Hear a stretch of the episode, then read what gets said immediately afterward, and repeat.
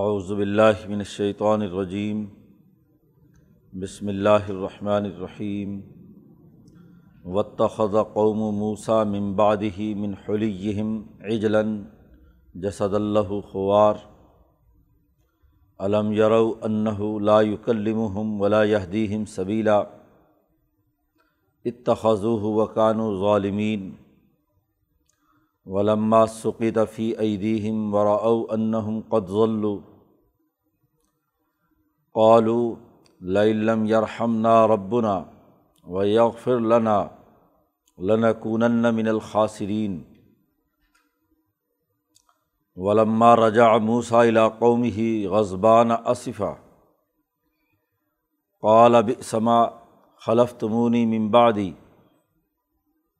اعجلتم امر ربکم و القل الواح و اخذ برأس اخیہ یجرہ الیہ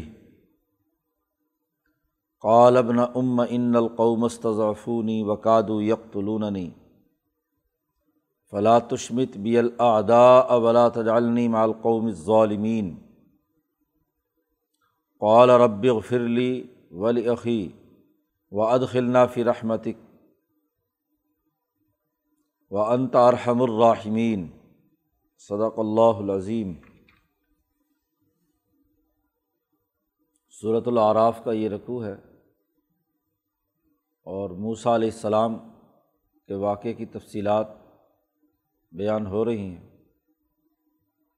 گزشتہ رقوع میں یہ بات واضح کی گئی تھی کہ موسیٰ علیہ السلام طور پہاڑ پر چالیس دنوں کے لیے تشریف لے گئے۔ اللہ کے احکامات حاصل کرنے کے لیے۔ بنی اسرائیل کی آزادی اور حریت کے بعد ان کے معاشرے کی تشکیل کے لیے جس آئین اور دستور کی ضرورت تھی، وہ اللہ سے حاصل کرنے کے لیے طور پہاڑ پر اللہ نے بلایا۔ چالیس دن وہاں رہے اور قرآن حکیم کہتا ہے وہ کتبنا لہو پھر الواح تختیوں پر ہم نے تورات لکھ کر انہیں دے دی اور ان سے کہا کہ اس کو مضبوطی سے پکڑیے اور اپنی قوم کو بھی حکم دیجیے کہ وہ اس کے مطابق عمل کرے۔ وہ امر قوم کا یا خضوب احسنہ موسیٰ علیہ السلام تو چالیس دن وہاں تورات کے لیے طور پہاڑ پر قیام پذیر ہیں اور پیچھے سے قوم کی کیا حالت ہوئی اس کا منظرنامہ یہاں اس رقوع میں بیان کیا گیا۔ قرآن حکیم کہتا ہے وط قوم موسا ممباد ہی من حلیہم موسا علیہ السلام کی قوم نے ان کے بعد فرعونیوں کے جو زیورات ان کے پاس موجود تھے، ان سے ایک بچھڑا بنا لیا۔ سامری جو اس بنی اسرائیل کا حصہ تھا موسا علیہ السلام کے جانے کے بعد پیچھے سے اس نے، جس کی تفصیلات صورت توحہ میں ہیں، موسیٰ علیہ السلام کے پیچھے وہ سارے زیورات ایک جگہ اکٹھے کیے اور انہیں حکم تو یہ دیا گیا تھا کہ یہ چونکہ فرونی ظالموں کے ہیں، یہ تمہیں لینے کی اجازت نہیں ہے، اس کو پھینک دو فقضفنا قرآن نے دوسری جگہ پر بتلایا کیونکہ گزشتہ قوموں پر مال غنیمت کا استعمال حلال نہیں تھا۔ بنی اسرائیل سے کہا گیا تھا کہ جو بھی تم نے فرونیوں کے زیورات اور مال وال تمہارے پاس ہے، اس کو پھینک دو۔ فقضفناہا وہ پھینکوا دیا گیا۔ لیکن وہ القص سامری سامری صاحب نے جو ہے، وہ لے لیا اور اسے پگھلایا اور اس کے گائے کی بت کی شکل دے دی۔ اس لیے کہ جب وہ مصر سے فلسطین آ رہے تھے دریائے نیل پار کر کے، تو اس وقت انہوں نے موسا سے کہا تھا ایجا اللہ الہن کمال علیہ کہ ہمارے لیے بھی ایک ایسا خدا بنا دے جیسے یہ ہیں۔ وہ گائے کی پوجا کر رہے تھے۔ تو اس نے دیکھا کہ ان کے اندر بت پرستی کی خواہش ہے۔ اور یہ موسا علیہ السلام سے بھی مطالبہ کر رہے تھے کہ جس خدا کا آپ پیغمبر ہیں، تو ان کے احکامات لائیے۔ اب چالیس دن بھی صبر نہیں ہوا۔ سامری نے ان تمام زیورات کو پگھلا کر ویسے گائے کا ایک بچھڑا بنا دیا۔ اور ان لوگوں سے کہا کہ حاضہ الہکم و الہ موسا یہ تمہارا خدا بھی ہے اور موسا کا خدا بھی ہے۔ فنسیہ موسا بھول گئے اور کسی اور خدا کے پاس پہنچے ہوئے ہیں۔ ان کو چکر دیا۔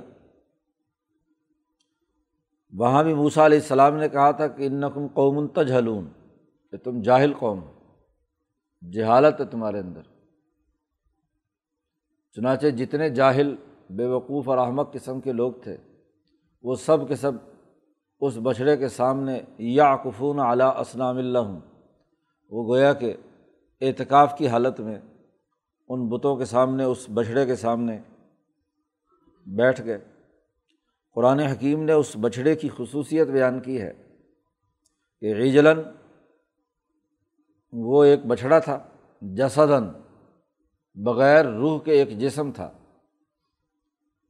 لہو خوارن، البتہ اس کے اندر گائے کی سی آواز نکلتی تھی، جیسے گائے کا کٹا اور بچھڑا آواز نکالتا ہے، ایسے اس میں سے آواز نکلتی تھی۔ اس نے پہاڑ کے رخ پر اس طریقے سے اسے کھڑا کیا، اس کے اندر سوراخ بنائے کہ جب ہوا تیزی سے چلتی تھی اور اس کے اندر سے گزرتی تھی، تو اس میں سے ایک آواز نکلتی تھی، بس۔ کوئی گفتگو قابل فہم یا کوئی کلام یا کوئی بات اس میں سے ظاہر نہیں ہوتی۔ صرف ایک آواز نکلتی ہے۔ اور یہ جب پہاڑوں میں بھی ایسے زاویے سے ہوا تیز چل رہی ہو تو کوئی نہ کوئی گونج پیدا کرتی ہے۔ تو اس نے بھی ایسا ہی کیا۔ اس کی مزید تفصیلات قرآن حکیم نے صورت توحا میں بیان کی ہیں۔ اس صورت میں تو صرف اتنا تذکرہ کیا کہ وہ ایک بچھڑا تھا۔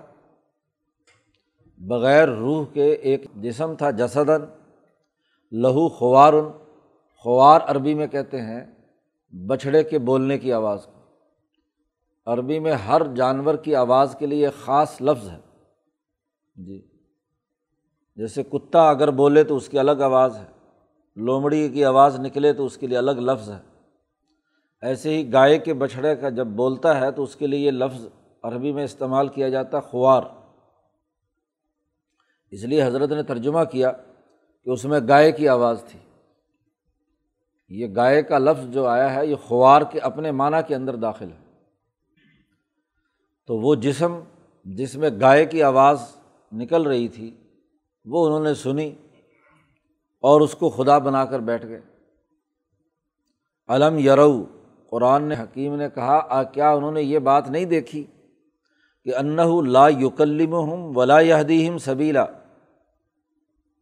جس کو خدا بنا رہے ہیں، وہ ان سے نہ تو بات چیت کر سکتا۔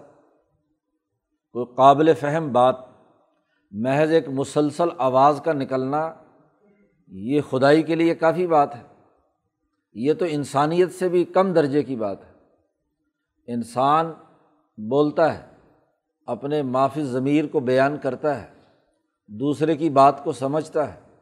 اور اگلا ایک اور جملہ بھی قرآن حکیم نے ان کے غور و فکر کے لیے کہا بلا یہ دیم سبیلا اور نہ ان کو کسی راستے کی ہدایت دیتا ہے۔ آدمی خدا یا رہنما تو اسے مانے جو رہنمائی دے رہا ہو۔ جو رہنمائی دینے کی صلاحیت نہیں رکھتا، اس کو خدا ماننا یا اس کے سامنے سجود ہونا، یہ تو بڑی احمقانہ بات جہالت کی انتہا ہے۔ کہ زندہ انسان سے تو رہنمائی لینے کے لیے تیار نہیں ہے۔ وہی انسان جب مر جاتا ہے اور قبر میں چلا جاتا ہے تو پھر اس کو پوچھتے ہیں۔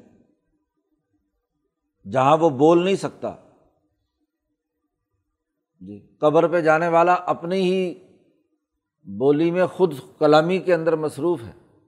اس کا اس کے ساتھ کوئی تعلق نہیں۔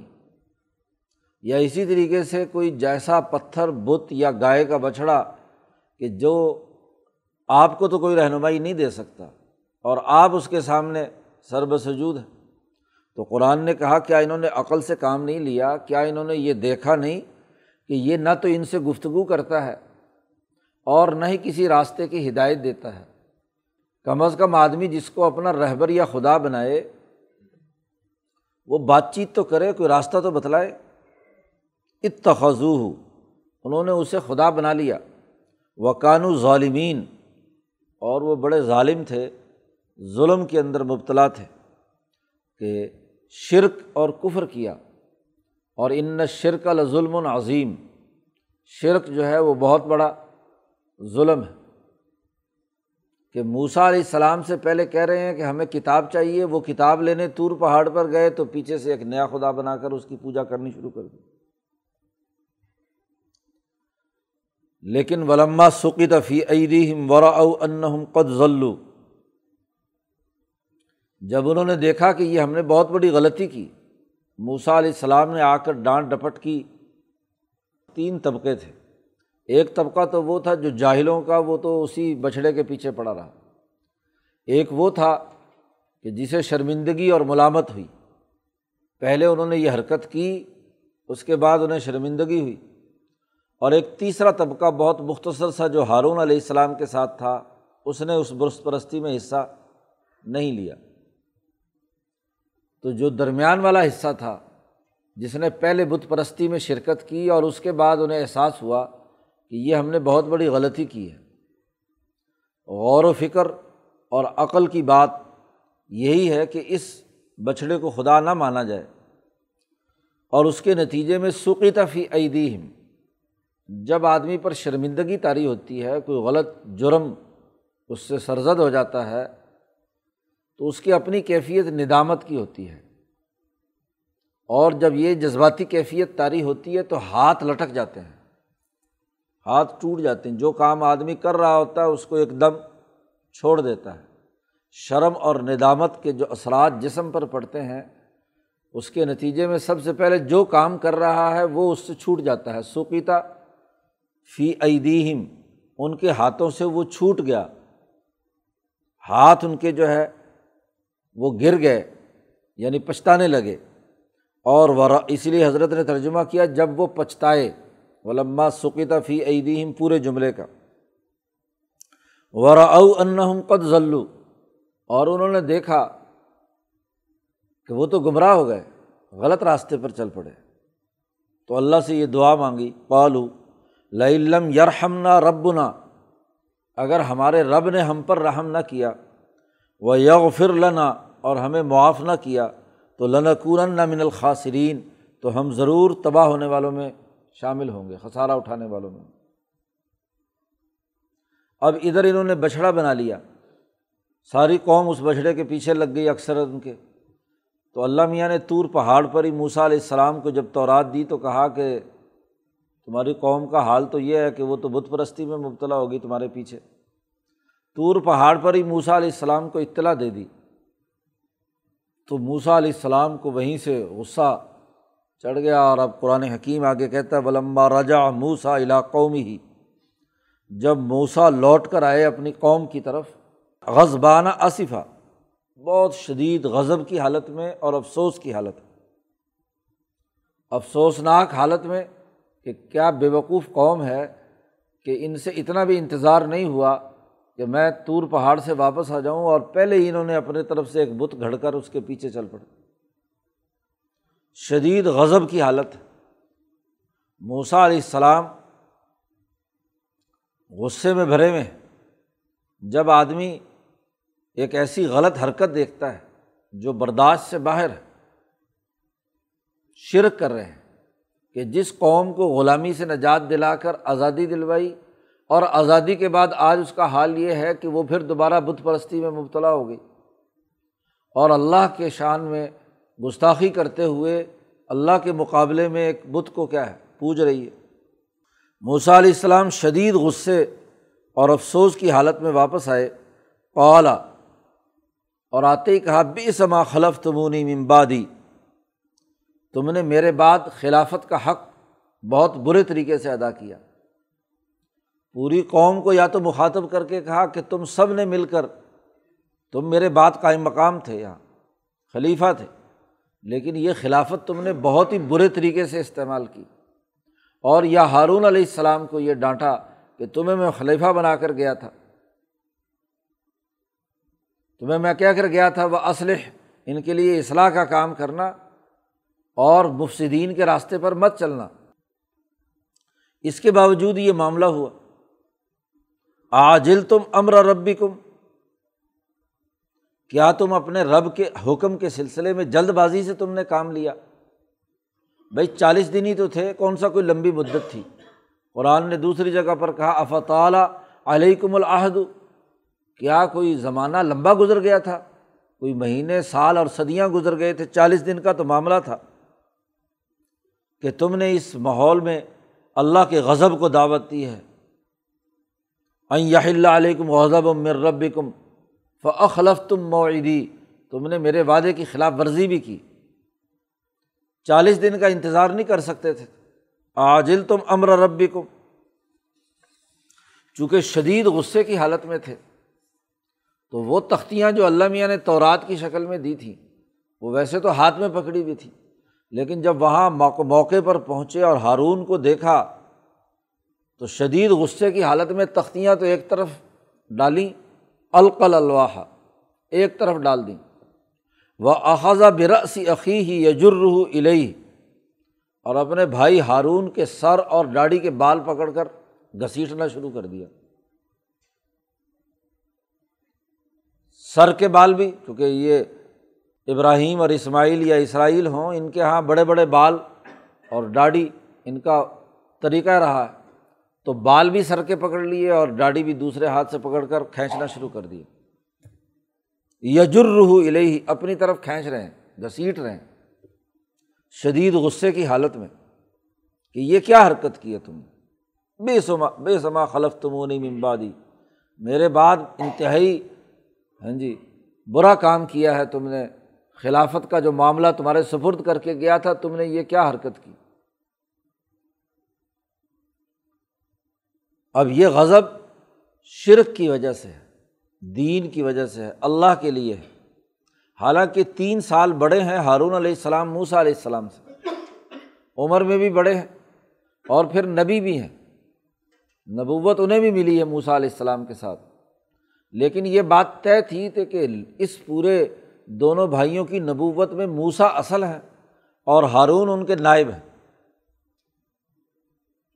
تو نائب جس سے خلاف ورزی ہو، چاہے وہ عمر میں بڑا ہی کیوں نہ ہو، تو جب خلاف ورزی ہوئی ہے، تو جو اصل ذمہ دار ہے، اس کا کام ہے کہ وہ اس پر اپنا غصے کا اظہار کرے۔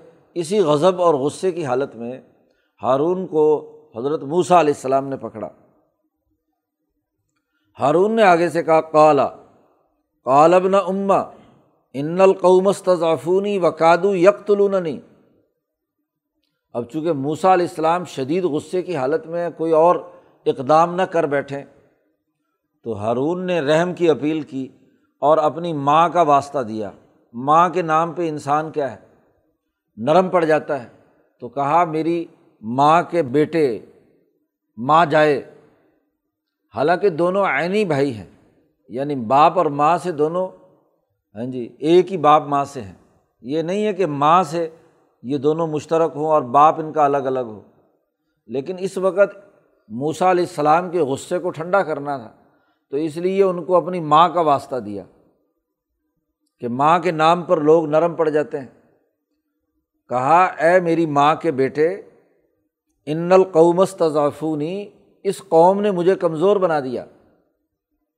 وہ کادو یکتلوننی اور قریب تھا کہ یہ مجھے قتل کر دیتے۔ دوسری جگہ پر ہارون علیہ السلام نے کہا کہ مجھے ڈر تھا کہ کہیں بنی اسرائیل کے اندر تفرقہ نہ پیدا ہو جائے۔ اگر میں ان سے کتال کرتا، ان سے لڑائی لڑتا، ان کو طاقت سے روکتا، تو آپس میں ان کی لڑائی۔ اور پھر تم آ کر یہ کہتے کہ فر رختہ بین بنی اسرائیل۔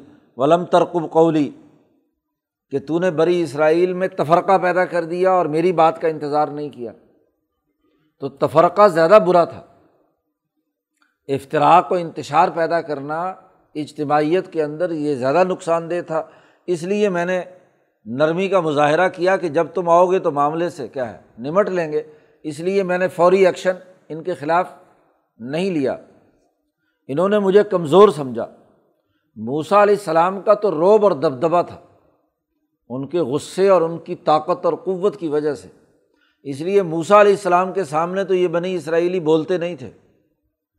ہارون علیہ السلام کا مزاج دوسرا تھا نرمی کا۔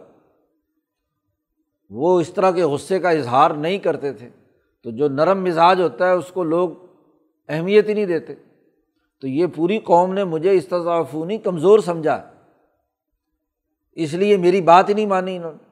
وہ کادو یک نہیں اور قریب تھا کہ یہ مجھے قتل کر دیتے۔ فلاں تشمت بی الدا اولا تجالنی مال قوم ظالمین دو باتیں کہیں ہارون نے۔ اس کے بعد کہ اب اگر تم میری بے عزتی کرے گا، میری ڈاڑی اور سر پکڑ کر گھسیٹ کر مجھے کوئی سزا دے گا، تو یہ دشمن جن کو میں پہلے روکتا رہا ہوں، یہ ہنسیں گے مجھ پر۔ اور دشمنوں کو مجھ پر ہنسنے کا موقع مت دو۔ پہلے ہی اس وقت میرا مذاق اڑاتے رہے جب میں ان کو بت پرستی سے روکتا تھا۔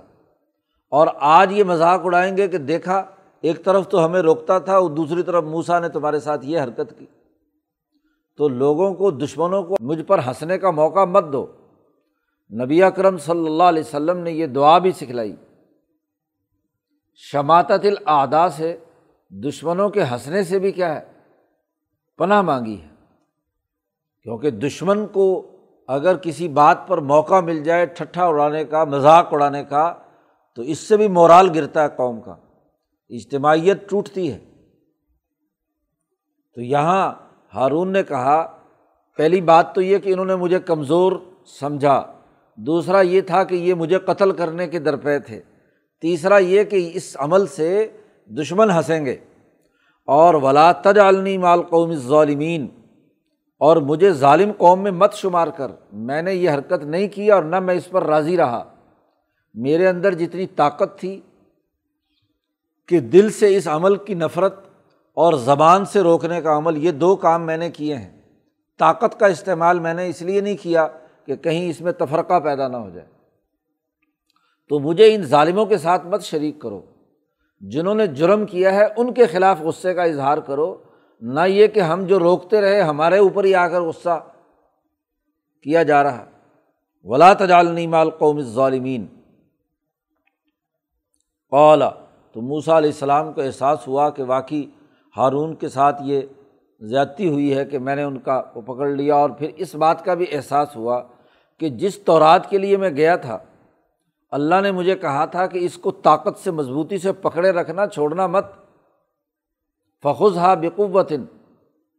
وہ میں نے غصے کی حالت کے اندر وہ تختیاں تو ایک طرف ڈال دیں اور میں دوسرے جھگڑے میں پڑ گیا۔ تو اس پر اللہ سے معافی مانگی۔ قولا موسا علیہ السلام نے کہا، رب فرلی ولی عقی اے اللہ، مجھے بھی معاف کر دے، میرے بھائی کو بھی معاف کر دے۔ جی اس نے بھی جو کمی کی ہے اس سے بھی معاف کر دے اور مجھے بھی معاف کر دے کہ مجھ سے یہ غلطی ہوئی کہ ایک تو بڑے بھائی کی ہاں جی سب کے سامنے گرفت کی اور دوسرا یہ کہ وہ جیسے تختیوں کا احترام یا وہ ہونا چاہیے تھا، وہ بھی بے دہانی کے اندر، غضب کی حالت کے اندر نہیں ہو سکا۔ اس لیے میرے بھائی کو بھی اور مجھے بھی معاف کر دے۔ وہ ادخلنا فی رحمتک اور اپنی رحمت کے اندر ہمیں داخل کر دے۔ وہ انت ارحم الراحمین اور تو بہت ہی زیادہ رحم کرنے والا ہے، اس لیے ہمیں معافی دے۔ امام شاہ ولی اللہ دہلوی رحمۃ اللہ علیہ نے تعبیر الحادیث میں یہ بات واضح کی ہے کہ امبیا علیہم السلام کے تمام واقعات دراصل امبیا علیہم السلام کے تقرب بارگاہ الہی کا ذریعہ بنتے ہیں۔ ہر واقعے کے اندر کوئی نہ کوئی ارتقاء کا عمل ہوتا ہے، روحانی ترقی کا، کسی نئے ارتفاق کا نئی قربت الہی کا سبب بنتا ہے۔ تو یہ جتنے معاملات بھی وقوع پذیر ہوتے ہیں، بلکہ اولیا کے ساتھ بھی امبیا کے ساتھ بھی جتنے واقعات ان کی زندگی میں ہوتے ہیں کہ کہیں غلطی ہوئی اور غلطی پر معافی مانگنے کا عمل ہوا، تو ان سے ان کی ترقیات ہوتی ہیں۔ اس لیے نبی اکرم صلی اللہ علیہ وسلم نے فرمایا کہ اگر تم غلطیاں نہیں کرو گے تو اللہ میاں ایک ایسی قوم پیدا کرے گا جو غلطیاں کرے گی اور معافیاں مانگے گی۔ تو معافی مانگنے سے اپنے جرم پر اللہ کے سامنے ہاں جی حاضر ہونے، ندامت کے اظہار کرنے سے بھی ترقیات ہوتی ہیں۔ تو یہاں اس پورے عمل میں ہاں جی جو کوتاہی اور غلطی، چونکہ بتدریج یہ قوم غلامی سے آزادی کی طرف اس کا سفر ہے۔ تو اس دوران غلطیاں ہوتی ہیں۔ تو یہاں جاہلوں سے تو بہت ہی بڑی غلطی ہوئی اور ہارون علیہ السلام نے اس پر سکوت اختیار کیا اور زیادہ اس پر ان کا محاسبہ اور ان کا ہاں جی کسی قسم کے ان کے خلاف کارروائی نہیں کی تو یہ دوسرا درجہ تھا اور موسا علیہ السلام نے آ کر جس غصے کا اظہار کیا اور اس کے نتیجے میں جو کیفیت پیدا ہوئی تو یہ تمام نے مل کر اس قوم کے آزا، غلامی سے آزادی تک کے سفر یا شرک اور کفر سے نکل کر ذات باری تعلیٰ کے ساتھ وابستگی کے مختلف مراحل ہیں۔ یہ ایک طبی رفتار کے ساتھ ارتقاء کا عمل ہے۔ اس ارتقاء کے عمل میں ہاں جی سب مجموعی طور پر اپنا اپنا کردار ادا کرتے ہیں۔ جیسے یوسف علیہ السلام کے قصے میں بھائیوں کو بھی آخر میں جا کر تنبی ہو جاتی ہے اور وہ بھی معافی مانگتے ہیں اپنی غلطیوں پر۔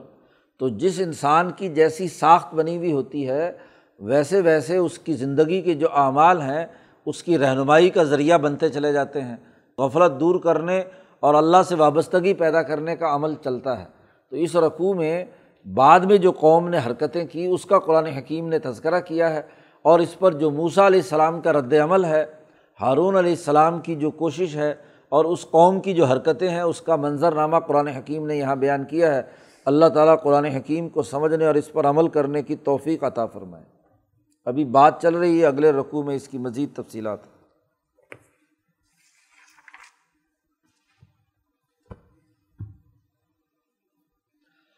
اللہ۔